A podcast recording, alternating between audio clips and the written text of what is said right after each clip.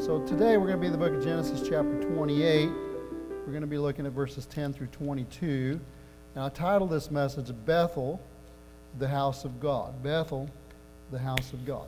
So um, let's go ahead and jump into that. Genesis 28, 10 through 22. Jacob went out from Beersheba, went toward Haran.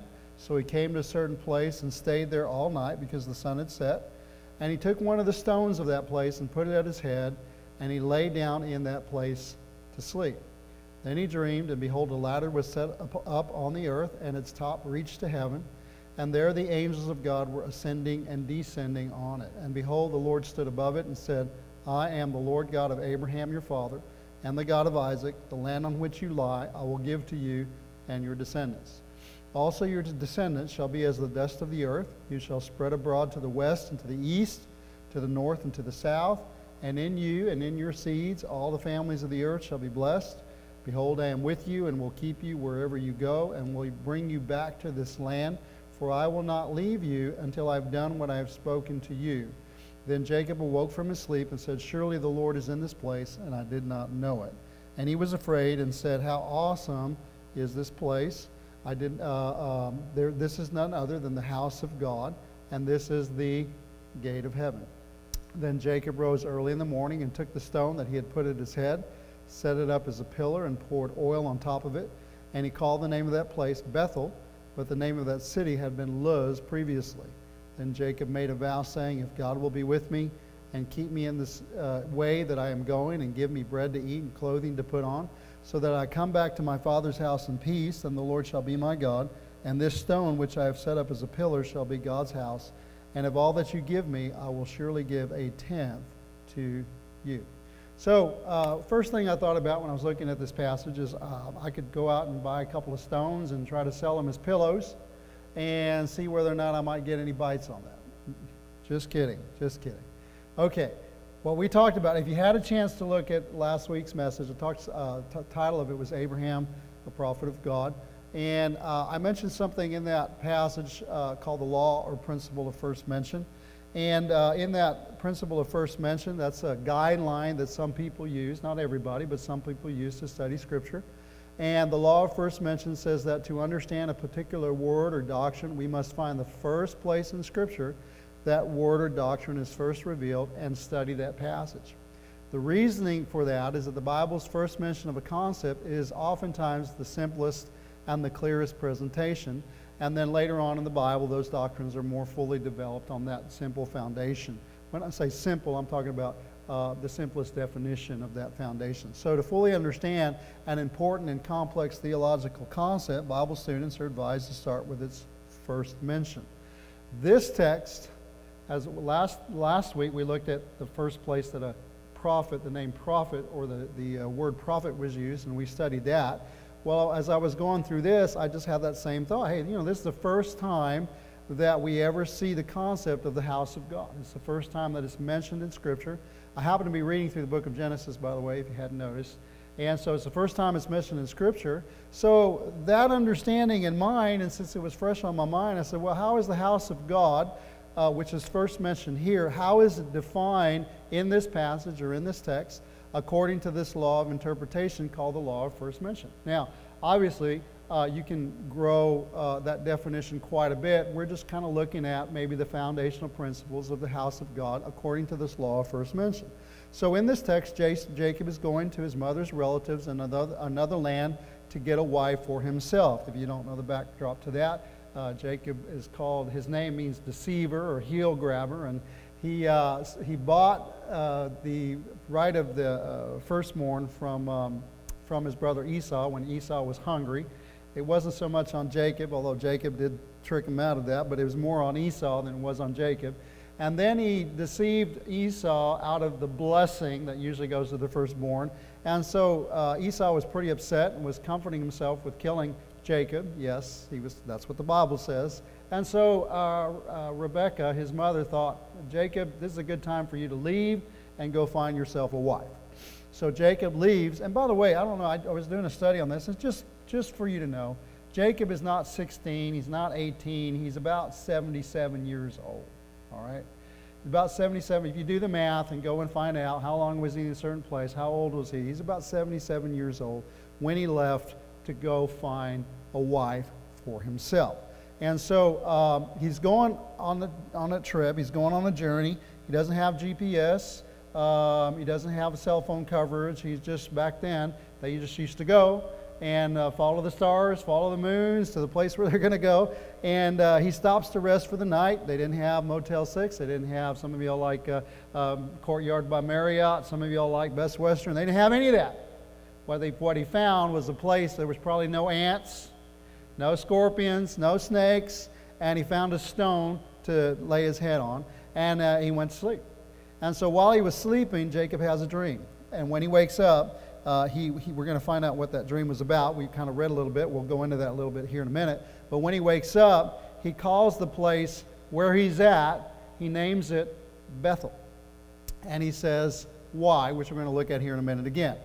He names the place that uh, Bethel because to him it is, and by the way, Bethel actually translates the house of God. It's the Hebrew name, Beth is uh, the name for house, and El is a name for God, so it actually means the house of God, right? And so to him it is the house of God. And the key element to being the house of God for Jacob, this is the house of God. And so then he defines what that means the gate of heaven. This is the house of God. It's the place where heaven and earth meet. Right? So, with that being in mind, then there's a couple of things I, I want to grasp here. What is, uh, we're, we're, looking at the, the topic of first mention of the house of God. What are some things we can learn from this passage? First thing we learn about the house of God, it's a place of revelation. It's a place of revelation. Genesis 28, again, we'll just kind of reread some of these passages again just to reinforce the text so you see where we're at. In Genesis 28, 10 through 12, it says again, Jacob went from Beersheba. He came to a place and stayed there all night because the sun had set. He took one of the stones of that place, put it at his head, lay down in that place to sleep, and then he dreamed. And when he was dreaming, behold, a ladder was set upon the earth, its top reached to heaven, and there the angels of God were ascending and descending on that ladder. Now, if you were to read the Bible um, and, and come away with an understanding of some of the things that the Bible teaches, one of the things you'll realize is the Bible speaks of two different realms. Uh, obviously, there, uh, we don't know how many dimensions there are, but we're going to talk about two different dimensions. We're going to talk two different realms the natural realm and the spiritual realm. Or we can do it this way the seen versus the unseen right? But when we're talking about seen versus unseen, you can be in the natural realm, you can still see some things uh, that are not necessarily part of the spiritual realm. You can look in a microscope and you can see some things you can't necessarily see with a naked eye. So, what we really uh, want to define this is you have the natural realm and you have the spiritual realm. So, the natural realm is the realm in which we live. And also, the Bible talks about the spiritual realm, which, by the way, the Bible describes as a superior realm because it's from the spiritual realm that the natural realm was created. 2 Corinthians 4 16 through 18. Therefore, we do not lose heart, Paul says, even though our outward man is perishing, yet the inward man is being renewed day by day. For our light affliction, which is but for a moment, is working for us a far more exceeding and eternal weight of glory, while we do not look at the things which are seen, but which the, the things which are not seen. For the things which are seen, the natural realm, are temporary, but the things which are not seen, the spiritual realm, are eternal. So, most of the time, people, and I'm talking about, I'm not talking about the church, but yes, we can even talk about the church as well. Most of the time, people live unaware of the spiritual realm that exists around us, right? We're often enamored by people that God has gifted with the ability to see into the spiritual realm. Uh, if you've ever had people talk about, I see angels, or, uh, you know, I, I'm aware of different things that are going on, they have this capacity to see into the spiritual realm, which normally most of us don't have that capacity. But it doesn't mean that we're not aware of the spiritual realm through different senses that we have. Just like a blind person may not be able to see, but their other senses allow them to see even, uh, to, to, be aware of things even more uh, uh, uh, aware of things than somebody that can see. okay, because their other senses pick up. So, um, most of the time, people live unaware of the spiritual realm. When we are in an environment where the presence of God is given priority, then the spiritual realm becomes easier or more readily perceived. In this place where Jacob is at, Jacob, while he was laying down, had a, has a dream, and he perceives what is taking place spiritually in the place where he's at. While he's dreaming, God reveals to him what's happening in that place. In a sense, his eyes were open to a reality that he had been blind to before. In the same way, in a place where the presence of God is, where the Spirit of God is moving, which is really what we're going to say the house of God is supposed to be, it's supposed to be a place where the presence of God resides. You can call something a house of God and God not be anywhere near it. So it's not that it's called the house of God, it's that it is the house of God. And where you truly have the house of God, you have the presence of God. For instance, when David was uh, given the blueprints to build the temple, and Solomon built the temple, just as it had in the tabernacle that Moses built in the wilderness, when they followed the blueprints and did what God said, then all of a sudden they, they put the ark of God in the middle of the whole, most holy place, and then they put a sacrifice on the altar fire came down from heaven and consumed the sacrifice, and it was a sign that the presence of God, it wasn't just a structure anymore, it was a place where God had chosen to put his presence. So when you truly have the presence of God in the house of God, not just something called a church, but you have the presence of God moving in the church, right? In, in the same way, we find that the reality of the spiritual realm becomes evident, perceivable, visible, tangible to those who are impacted by it.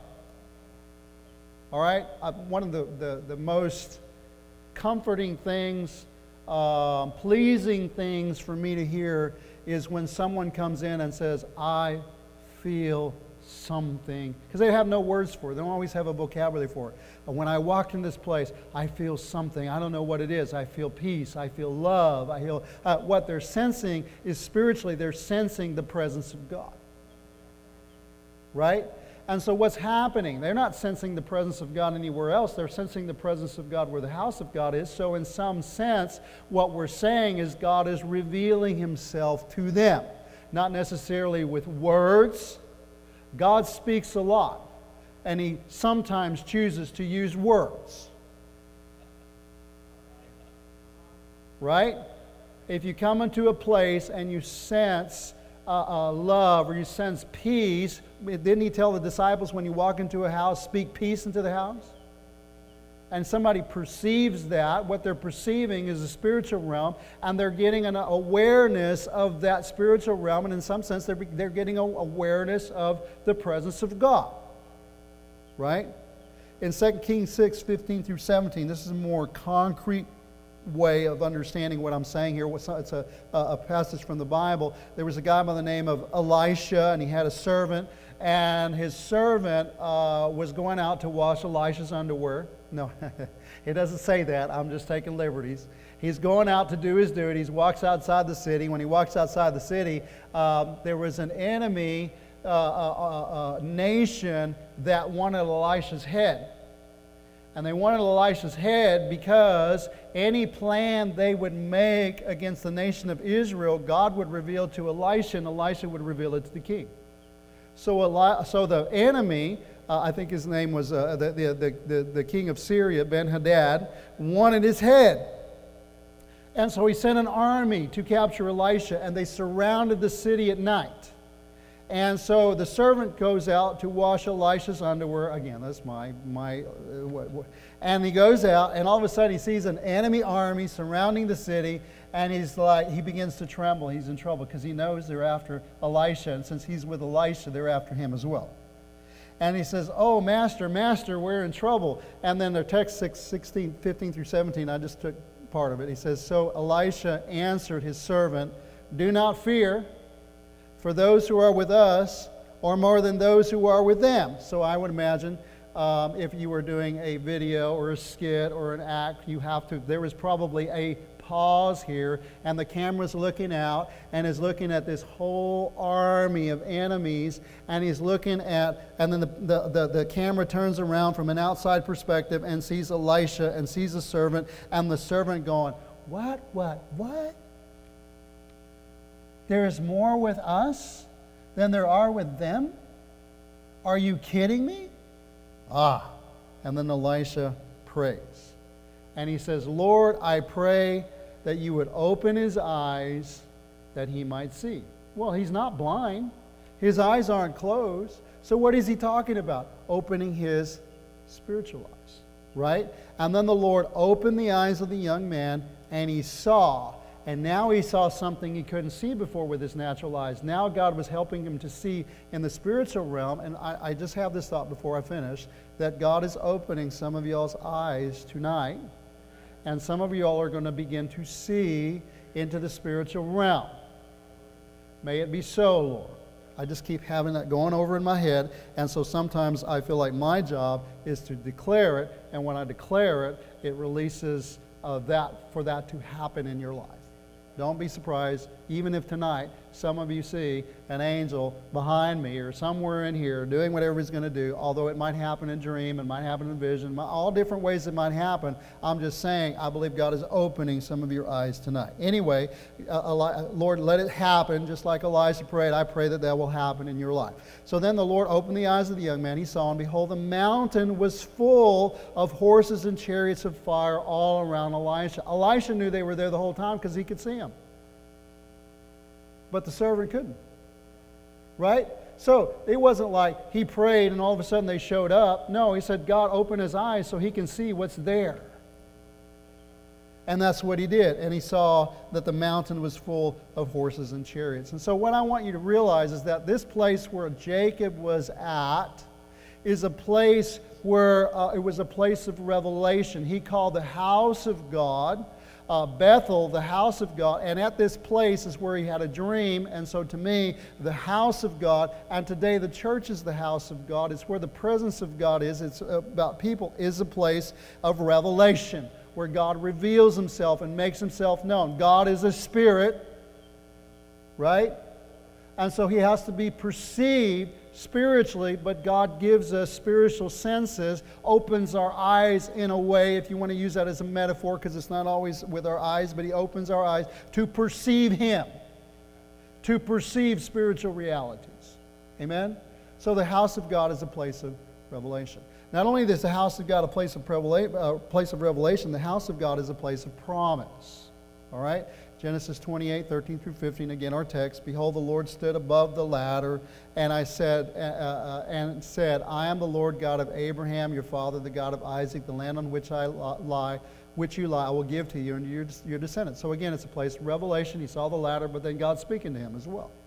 Also, your descendants shall be as the dust of the earth. You shall spread abroad to the west, to the east, to the north, to the south. And in you and your seed, all the families of the earth shall be blessed. Behold, I am with you and will keep you wherever you go and will bring you back to this land, for I will not leave you until I've done what I've spoken to you. So, what I want you to see is that in this place of revelation, God was speaking to Jacob in this place, which we call the house of God, the very first mention of the house of God. It was the place where Jacob heard the word of God, which were also the promises of God for his life. Doesn't the Bible say, In here are pre- great and precious promises? Right? The Word of God. What we're talking about is a place of the Word or a place of promise. I, I don't know if uh, uh, uh, I'm trying to get you to understand. It's not just that everything in here is a promise, but uh, the Bible does say that the Word of God contains precious promises. And what we see him doing with Jacob here is promising him what he's going to do. The Messiah was the promised Messiah the promise that God made in the Garden of Eden whenever Adam and Eve sinned. This is the promised seed who the, uh, uh, the, the snake will uh, bruise his heel, but the promised seed will crush his head. Right? This is the one who is to come. So it is this place, it is the place of promise. Jacob would have to appropriate these promises for his life. But the key uh, that we want to bring out here is that this place, the place where the house of God is first mentioned, is the place of promise. The place where Jacob heard the word of God and what God was promising him for himself. 2 Corinthians 1 and 20. For all the promises of God in him are yes, and in him we say amen to the glory of God through uh, us. 2 Peter 1 3 through 4, as his divine power has given to us all things that pertain to life and godliness through the knowledge of him who called us by glory and virtue, by which he has been given to us exceedingly great, there it is, great and precious promises, that through these you may be partakers of the divine nature, having escaped the corruption that is in the world through lust. So basically, the Word of God is God revealing Himself to us, but He's revealing Himself to us and saying that, listen, this is who I am, and if you understand who I am, I have made a way for you to approach me. I have made a way for you to have a relationship with me, and in me are salvation, deliverance, healing, uh, uh, uh, financial blessings. All these things are in God. Right? So when we understand that, that this place, the house of God, is a place of promise, it's a place where people can come in and find hope. Not, I hope God. No, all the promises of God are Yes. And so when they hear who God is, what God has made available at the cross, if they will mingle their faith with the promise of God, they can then appropriate those promises for themselves. We spent a lot of time talking about healing right? We'll continue to talk about healing. We're seeing people being healed of things. I love to do, uh, uh, when Anna did that little skit, just uh, there was like 15 people up here, and all of them had received something incredible from God. Uh, uh, the promises of God have become evident in their life. People that have been resurrected, people are being healed of cancer, people are being delivered from different things. God is doing, why is that happening? Because people come and they're hurting, they're, they're, they're, they're sick, they're, whatever they're at in life, they hear about who God is is, they hear about the promises of God, they put their faith in God, they get saved, healed, delivered, set free. The house of God is to be a place of promise. A lot of times we, we think it's a place of judgment. It's really not a place of judgment. We're already under judgment. It's not supposed to be a place of condemnation, it's supposed to be a place of hope. Right? Now, sometimes you have to make people aware of where they're at so that they will recognize that they need to put their hope in something other than, what, than where they're at. They, you, if you, you don't call out upon a Savior if you don't know you're lost. But it's not to condemn, it's to, for people to recognize hey, I'm lost. I need a Savior. And then God says, I am that Savior. Jesus actually is the, from the name Yeshua, which means salvation, deliverance, and victory. Amen? So, what we see here is a place of revelation. The house of God is a place of revelation. Again, this is the law of first mention. This is a place of what we're finding here in this place. And it's also a place of uh, a promise. But the third thing we find, it's also the place of worship. Excuse me, it's a place of worship. Genesis 28, 16 through 18. Then Jacob awoke from his sleep and said, Surely the Lord is in this place, and I did not know it and he was afraid and said, How awesome in this place. What happens when you get in the presence of God and we, the Lord begins to move in this place in Shady Oaks? What you'll often hear is you'll hear TR going, God is awesome. In a sense, that's what Jacob was doing. He said, How awesome, right, is this place? This is none other than the house of God. This is the gate of heaven. Then Jacob rose early in the morning he took the stone they had put at his head and he set it up as a pillar and he poured oil on top of that. So, what does that mean? Well, what we see taking place here is that when he arose, he set that stone up as a pillar, and what was happening is that Jacob was setting apart this place as a place where he would worship God. He basically built an altar to God. He said, This place is a sacred place. This place, God is in this place, the house of God, the place where God resides. And so, in this place where I sense the presence of God, where I know the presence of God is, I need to worship God. I need to call upon the Lord. I need to, to recognize and draw near to God. John 4 19 through 24 uh, Jesus was talking to a woman uh, uh, at the well, and the woman said to Jesus, uh, Sir, I perceive that you are a prophet. Our fathers worshipped on this mountain, and you Jews say that in Jerusalem is the place where one ought to worship. Jesus said to her, Woman, believe me, the hour is coming when you will neither on this mountain nor in Jerusalem worship the Father.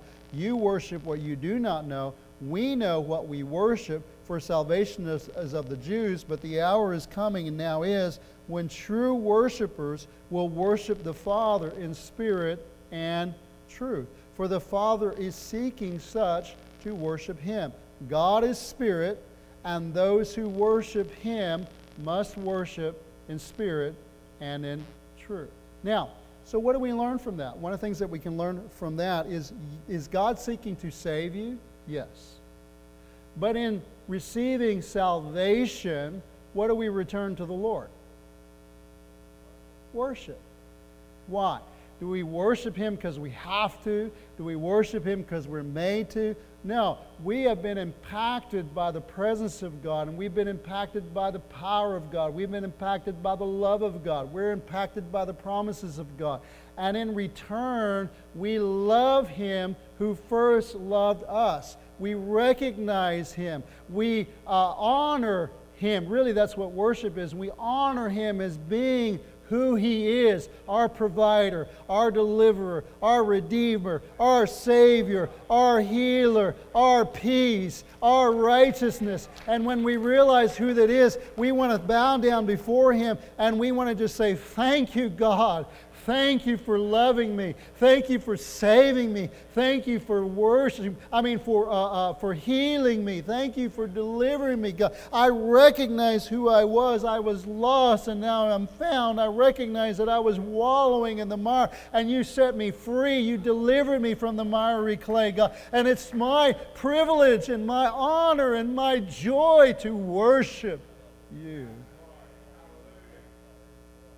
When God reveals himself, it's a place of worship. Hebrews 12 and 28. Therefore, since we are receiving a kingdom which cannot be shaken, let us have grace by which we may serve God acceptably. Another way of saying, by which we may worship God acceptably with reverence and with godly fear. Right? Uh, even in the Lord's Prayer, it says, uh, Our Father which art in heaven. Now, the Lord's Prayer, now people pray, and there's nothing wrong with that. Nothing wrong with you praying the Lord's Prayer. But the Lord's Prayer is more a model for prayer. And so, what did Jesus say? When you pray, pray this way Our Father, not, oh, distant God or unknown God. Our Father.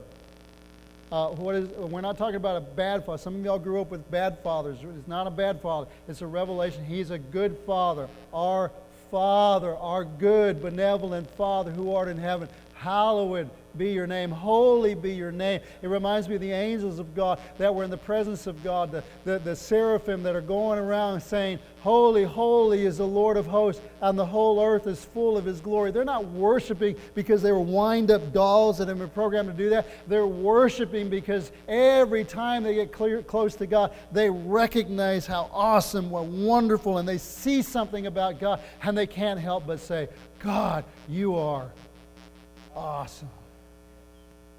You hear what I'm saying?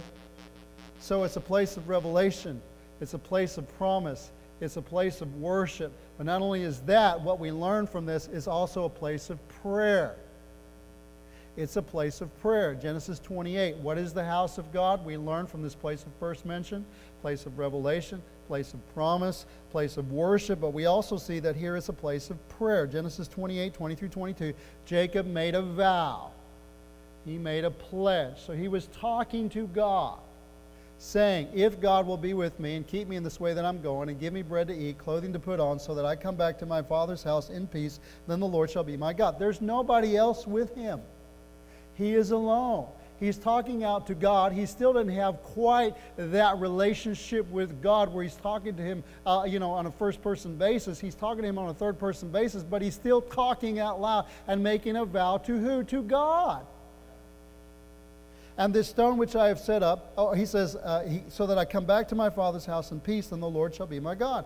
And this stone which I have set as a pillar shall be God's house. And of all that you give me, there he uses the word you, of all that you give me, I will give a tenth to you. So what we see here is Jacob is speaking to God. The text says Jacob made a vow. So to me, what we find in this place is Jacob was speaking to God, and thus for me, this place, this place called the house of God, is a place of prayer.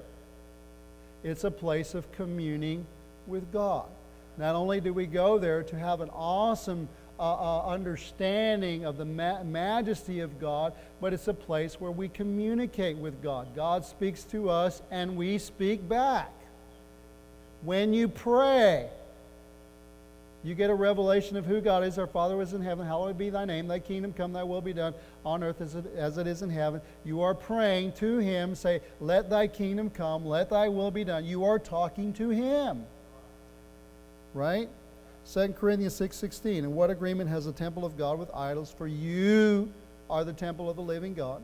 And has and God, as God has said, I will dwell in them and walk among them. I will be their God, and they shall be my people. I'm trying to get you to realize here is that in the New Testament, the house of God is his people. The place where God dwells is his people. When we are born again, we are born of the Spirit. The Spirit of God dwells inside of us.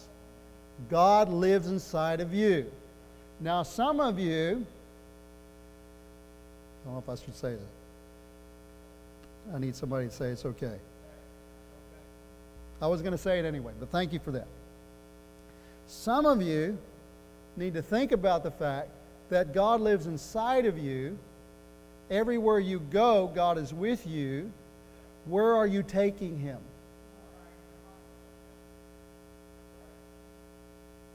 You're not hidden from the eyes of God.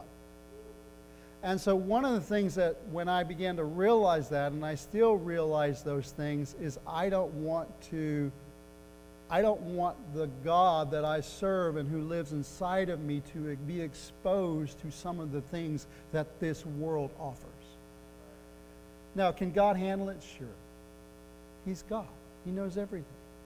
But for me, it makes me want to live a more consecrated life. I'll talk to this section over here. For me, it makes me want to live a more consecrated life. Yeah, I had a couple of amens over there. All right. Mark 11 and 17. Then he taught, saying to them, Jesus said, Is it not written, My house shall be called a house of prayer for all nations, but you have made it a den of thieves? It is a place where we commune with God. Matthew 18, 18 through 20. Surely I say to you, whatever you bind on earth will be bound in heaven, whatever you loose on earth will be loosed in heaven. Again, I say to you that if two of you agree on earth concerning anything that they ask, they beseech, they pray. And who are we talking about? We're talking about believers. When we're talking about believers, we're talking about the house of God, right? Then, my, my then uh, it will be done for them by my Father in heaven. For where two or three are gathered together in my name, I am there in the midst of them. So, what do we learn about the house of God? It is a place of prayer. And then finally, last thing I put on here is I put it's a place of surrender. Okay, Genesis 28, 20 through 22, Jacob made a vow saying, If God will be with me and keep me in this way that I'm going, and give me bread to eat and clothing to put on, so that I come back to my father's house in peace, then the Lord shall be my God. And this stone which I have set as a pillar shall be God's house, and of all that you give me, I will surely give a tenth to you. So at this place called Bethel, and what does Bethel mean? The house of God. Jacob, in the context of prayer, determines that if God is faithful to who he is, his promise of who he is and what he will do, Jacob then determines that first he will surrender his life to God, and then he will surrender his resources to God. Right? I'm not talking about tithes tonight. I'm talking about Jacob. If you have a problem with me talking about finances, then take it up with Jacob. Because he's the one that's talking about it, not me. I'm just sharing with you what Jacob said. He said, uh, If he brings me, he bring me bring back here in peace, then the Lord shall be my God, and of all that you give me, I will surely give you a tenth. Right? So, two things here. We see it's a place of surrender. He surrenders his life. Right? He said, If you do this for me, I will make you my, I will call you my God. So I'm going to give you my worship. I'm going to give you myself. I'm going to give you my life. Romans 10, 8 through 13. But what does it say? The word is near you, in your mouth and in your heart. That is the word of faith which we preach. That if you confess with your mouth the Lord Jesus and believe in your heart that God has raised him from the dead, you will be saved.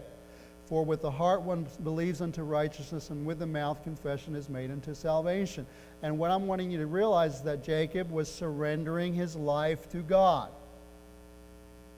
And what I want you to realize is New Testament Christianity has been um, not completely made.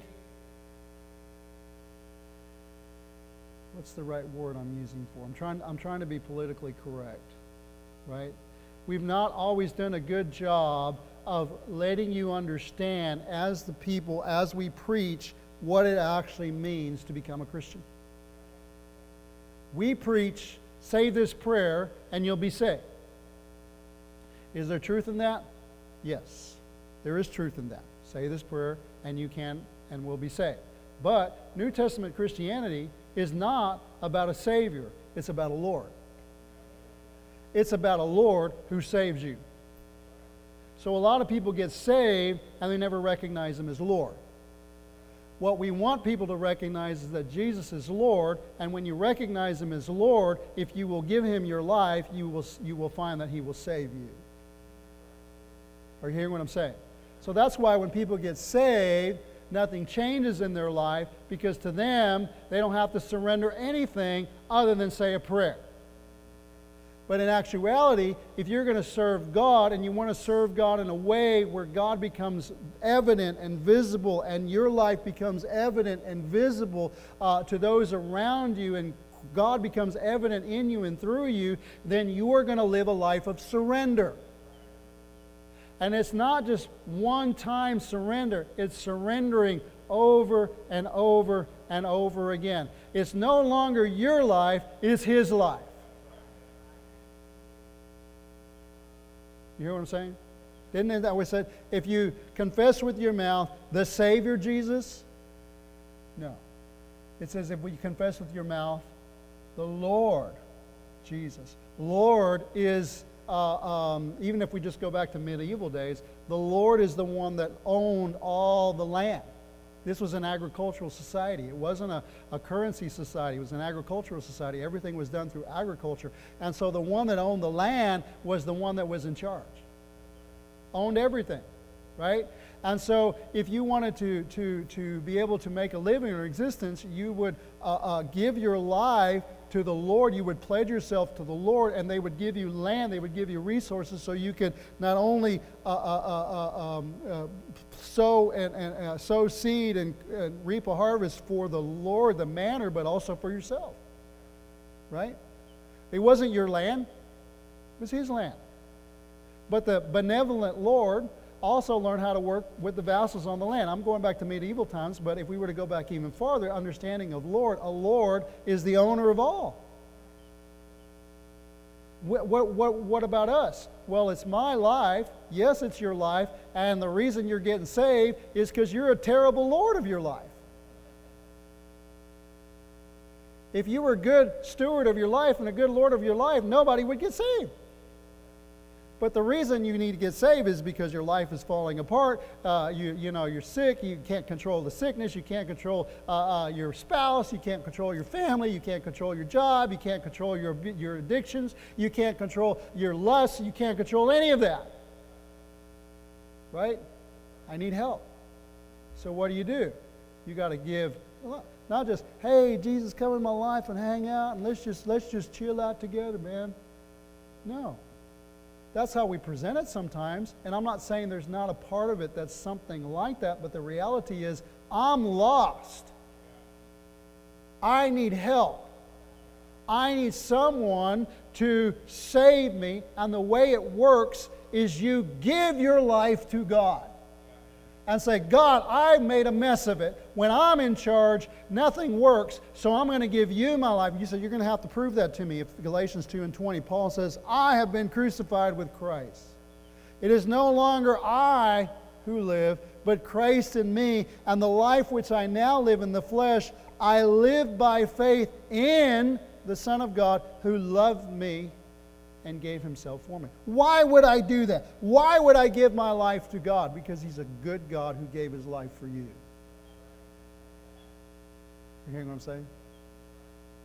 So, not only did he give his life, but we also find that he surrendered his resources. Right? So, a lot of people get saved, but they don't want to surrender their stuff. It's my stuff. Well, it, of course, it's your stuff, you know? But what we don't realize is that when you are impacted by the presence of God, you begin to realize that the only reason you have stuff is because God blessed you with it. No, I went out and worked, but who gave you the talent? Who gave you the ability? Who gave you the, uh, uh, the resource? Who gave you all that stuff? Who gave you the mind? Who gave you the health? Who gave you the favor? God. And when you recognize him for who he is, uh, the, the, awesome thing, even though we're not talking about tithing, when you recognize him for who he is, the Bible says, Give and it shall be given unto you. Honor the Lord with your wealth and the first fruits of all your crops, and your barns will be filled with plenty, and your vats will overflow with new wine. That's what the Bible says. Luke 16, 10 through 13. He who is faithful in what is least is faithful also in much, and he who is unjust in what is least is also unjust also in much. Therefore, if you've been not been faithful in the unrighteous mammon, and he's talking about money, he's talking about resources. He said, if you can't be faithful with money, who do you think, uh, uh, why would you think that God's going to commit to you the true riches? You hear what I'm saying? Money is a test. And if you learn how to deal with your resources and the way that God says, then God will give you more. And if you have not been faithful in what is another man's, who will give you what is your own? No servant can serve two masters, for either, either he will hate the one, love the other, or he will be loyal to the one, despise the other. You cannot serve God and mammon. Some translations say you cannot serve God and money. So, how do I keep from serving money? You surrender it to God. And the way God says you surrender it is you give a tenth to him. Isn't that what Jacob did? And by the way, this is not law. The law hasn't been given yet. There's no law here. He said, well, tithing is law. This is pre law, and yet if we find that this is the first mention of the house of God. And at the first mention of the house of God, you have giving, surrendering your resources to God. Right? No law. Now, it's such a good principle and it's a heavenly principle that they brought it into the law. But it's pre law. And so it was pre law, so even when they got rid of the law, it still exists. Because the principle is you worship God by honoring Him with your wealth. And as you do that, it opens doors for you to God do, for God to do even more in your life because he who is faithful in little will be faithful with much. If you're faithful with the unrighteous mammon, he will give you even more true riches. For hearing what I'm saying? So the house of God is a place of surrender. The closer you get to God, the closer you get to the presence of God, the closer you will find that you are constantly shedding things in your life. There are things that I won't do today that was perfectly okay for me to do a couple of years ago. Right? I don't want to do them anymore. What? Surrendering. It's not, oh, you know, uh, uh, you realizing now it was sin. No, it's not that it was sin. It's just that I don't want to do that anymore. I don't feel comfortable in the presence of God when I do that. I don't feel comfortable with this. Uh, whatever it may be, right? I mean, there were some things that I could watch, you know, uh, uh, a couple of years, just something very innocuous. I could watch some things a couple of years ago, And now it's like, I don't want to watch that. And my kids don't understand. So why? There's nothing wrong with it. Just don't want to watch it anymore. Right? Don't feel comfortable watching. It. I don't like that stuff anymore. It doesn't doesn't do anything for me. And I, in fact, when I do watch it, I come away feeling unclean sometimes. And so I just don't want to do that. Oh, Dad, nobody's making me. It's not legalism. I just don't want to. I'm surrendering things to the Lord. I'm giving those things to Him right? Some of y'all, perfectly acceptable when you get saved. You come out of a certain type of lifestyle, you're smoking, uh, uh, uh, you get saved, you continue to smoke, you don't necessarily have a conviction. Nobody's sitting there telling you, uh, uh, you know, even though we, we joke about it, I'm Christian, I don't, uh, how does it go? I don't, yeah, well, there's another one. I don't cuss, I don't smoke, I don't chew, or date girls who do, right? Right. So,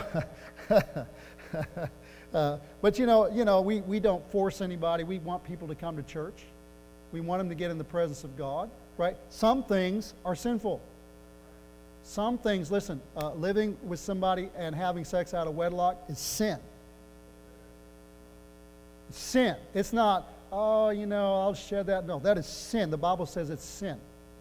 Okay? Uh, uh um, sex with the uh, same sex we, today it seems to be okay. The Bible calls it an abomination. It's sin. It's wrong. All right, some things are, you don't have to, if those things are taking place, then we're going to, and you come into the house of God and it's not shed pretty quick, we're going to talk to you. You need to know this is wrong. And we cannot allow sin to leaven itself in the house of God. All right? So we're going to deal with it. We're going to hit it. We're going to hit it. We're going to hit it. If we know what's going on, we're going to hit it. Okay? But some other things, eh, you know, not necessarily. Somebody that smokes doesn't say anything in the Bible about smoking, you know, whatever case may be. But what we find is that the closer you get to God, it's amazing how people say, I don't want to do that no more. I don't want to do that anymore. You know? And it just sheds. It just, it's just I don't feel comfortable doing that anymore. Or, you know, you, you get saved, and, and, and, and for a while I've had people that got saved, and, and uh, they, they, they kind of had filthy mouths, and they come into church, and, and, and you know, all of a sudden, uh, they may not necessarily always cuss in church. They realize they shouldn't be cussing in church, but they cuss out there. But then after a while, it's like, well, if I can't cuss in church, why am I cussing out there? And all of a sudden, they begin, to, I got to change my behavior. I got to change the way I do things. I got to change what I do, you know? And it, so what's happening? They're shedding things in their life. Because the closer you get to God, the more you realize you need to surrender to God. But you're not surrendering because I have to and I'm going to go to hell and all these kind of stuff. No, you're surrendering because you want to please Him and you want to enjoy fellowship with Him. And you realize that this, this is not good for our relationship. Right? It's something you do out of love. So the house of God is a place of surrender. So to conclude, right? As we've seen today, this text is the first place where the concept of the house of God is mentioned. What do they call that place? It's called Bethel. Bethel means the house of God. So, how is the house of God defined in this text according to this law of interpretation called the law of first mention? What we see is that the house of God is defined as a place of revelation, a place of promise, a place of worship, a place of prayer, and a place of surrender. What we hopefully realize is that the church or the people of God is the house of God today. And as it was then, the house of God today, we should also find these characteristics in evidence wherever the presence of God is manifest as the people of God gather together in His name. Uh, the house of God, the church of today, should be a place where people can come and experience God a place of revelation. It should be a place where they come and they hear the promises of God, the promise of salvation, the promise of healing, the promise of deliverance, the promise of a better life, the promise of an eternal life with God. Right? This should be a place of worship where we worship God, not worship the creature, but we worship the Creator. It should be a place of prayer. Uh, my, my house is, is called a house of prayer. Nothing happens except through prayer. Prayer is the engine that drives the church. Prayer, uh, you, there's a lot of things you can do. How does it go? There's a lot of things you can do. Forget it, we'll go on. It's also a place. I don't have any revelation on that. All right. It's also a place of surrender. It's a place where you give things up. And we're probably going to talk about, I have a message here on Sunday uh, that I'm going to be talking about, is that believers, not, not non Christians, non Christian, we're talking about believers, Christians, right? In the book of Acts, chapter 19, when the presence of God began to move and demons were being cast out and, and, and these things were happening, all of a sudden the fear of God fell on the church and the church began to bring their junk. The church, believers, spirit filled people. Because Paul was preaching a spirit filled message. So these were people that were saved and they were spirit filled. They were bringing their books, not other people's books, their books that were how to practice witchcraft. And they were burning them because they realized, I don't, I got to get rid of this stuff. Right? So, what are other things that we carry that we need to surrender to the Lord? That if the Lord begins to move, I, I can't open that door. I don't want you to know what's in that door, God, so I'm not going to let you in that part of my house. I want God to have full reign in every part of my house. And if it means I got to give stuff up, then that's what's going to happen because I want